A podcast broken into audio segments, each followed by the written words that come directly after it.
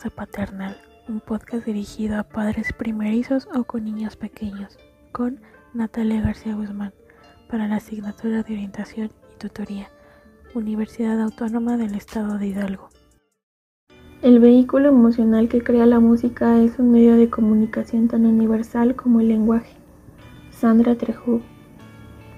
Padres, ¿nuestro sentido musical es algo innato ¿Está escrito en nuestros genes si llegamos al mundo con esta capacidad? ¿O quizás responda al aprendizaje y a la influencia cultural y social de los primeros años de nuestras vidas? Bien, se habla de la naturaleza no referencial o de la falta de utilidad evidente de la música en contraposición con el lenguaje. Antes se pensaba que la música era interesante, pero realmente era poco relevante y de repente ahora descubrimos la repercusión universal de la música en nuestras vidas cotidianas. En la actualidad tiene que ver con regular las emociones. ¿Ustedes lo han notado? Cuando escuchamos música a solas elegimos un tipo de música u otro en función de nuestro estado de ánimo. A veces optamos por algo relajante, a veces por algo que nos llene de energía. La escritura fue un invento tardío, pero la tecnología para grabar música se inventó todavía más tarde. La música no solamente se escuchaba, sino que se veía y se experimentaba.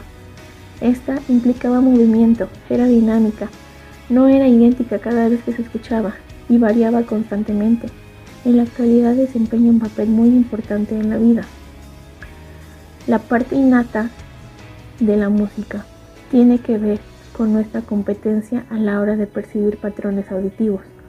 Incluso cuando todavía no oímos muy bien al nacer, sabemos captar patrones auditivos, melodías y ritmos.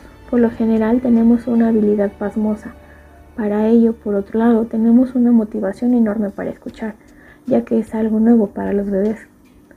Pero luego, con el tiempo, la cultura lo va ampliando en función de lo adquirido y compartido se crean varios tipos de música que se transmiten de generación en generación y las diferentes culturas crean a veces tipos de música muy distintos. Ahora bien, a los niños les interesa todavía más y recuerdan mejores las canciones que se les cantan. Esto no es una casualidad, puesto que la música es una forma de comunicación fundamental desde la más tierna infancia. Es de los niños son excelentes críticos musicales. Ya desde los primeros días de vida son capaces de identificar cambios en la estructura, melodía y ritmo de las canciones que escuchan. A los seis meses de edad son incluso mejores que los adultos. ¿Podrían creerlo? A la hora de reconocer música de distintas procedencias, esto se debe a que no están condicionados como nosotros por la cultura imperante que nos acostumbra solo a un determinado estilo de música. Enseñar a cantar a un niño es un fenómeno universal que se da de forma espontánea en cualquier lugar, mientras que la manera en que las madres hablan a sus bebés es muy distinta según las culturas. Las nanas, o sea, los sonidos que hacen los bebés, son siempre igual, son estructuras reconocibles a través de distintas tradiciones y que comparten siempre las mismas características. Tonos muy altos, tiempos lentos, repeticiones y ritmos regulares las definen en todo el mundo. Mientras la madre canta a su bebé, está en trance el bebé y la mira con más intensidad que cuando solo le habla.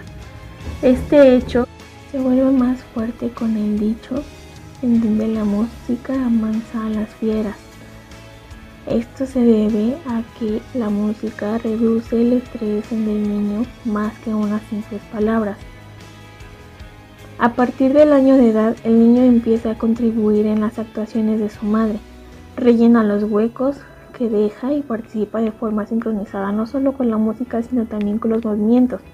Este aprendizaje se produce de forma tan natural como cuando aprendemos a hablar, pero mientras que se nos entrena para el lenguaje, la capacidad de percibir y entender la música ocurre sin necesidad de que se nos den instrucciones. Para ello, por tanto, nuestras habilidades musicales son algo innato. Nacemos con ellas y las desarrollamos casi sin darnos cuenta. De hecho, algunos investigadores aventuran que la música podría ser incluso anterior al lenguaje, es decir, nuestra capacidad para hablar sería resultado de una habilidad previa que esta sería la de percibir, entender y producir sonidos musicales. Al fin y al cabo, el habla no es sino una forma de música. ¿No se han preguntado por qué será que cuando una madre habla con su bebé usa cierta musicalidad? Que recurre a un tono especial, un tono que utiliza solo para hablar con su hijo, un tono que es distinto al que usa para hablar o hacer música con ella misma o con los demás. ¿Y por qué es la distinción entre tonos?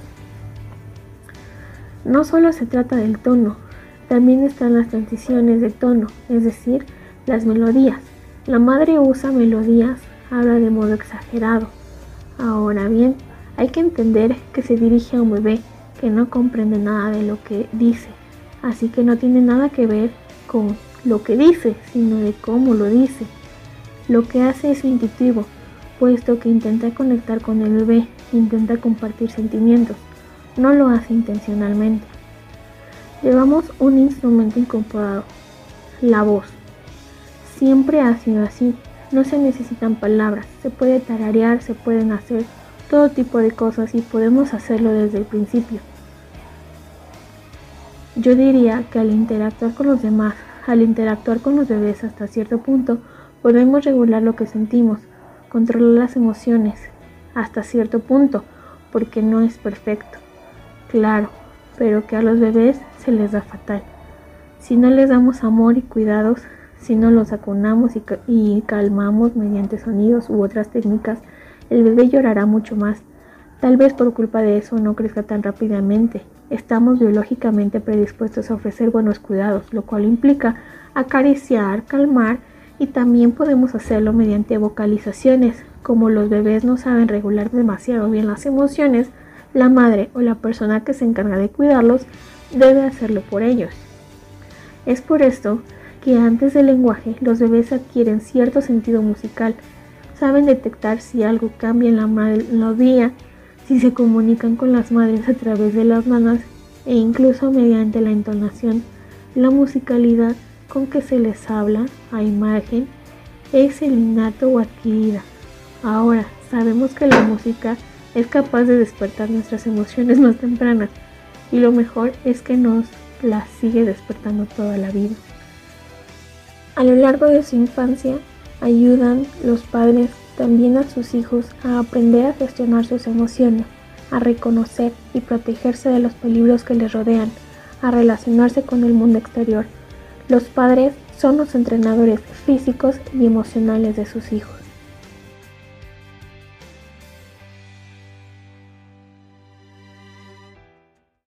Y bueno, padres, como ya se escuchó dentro de todo este podcast, el sentido musical sí es algo innato, está escrito en nuestros genes y llegamos al mundo con este, pero claro, se ve influenciado y modificado por la cultura y la sociedad en los primeros años de nuestra vida.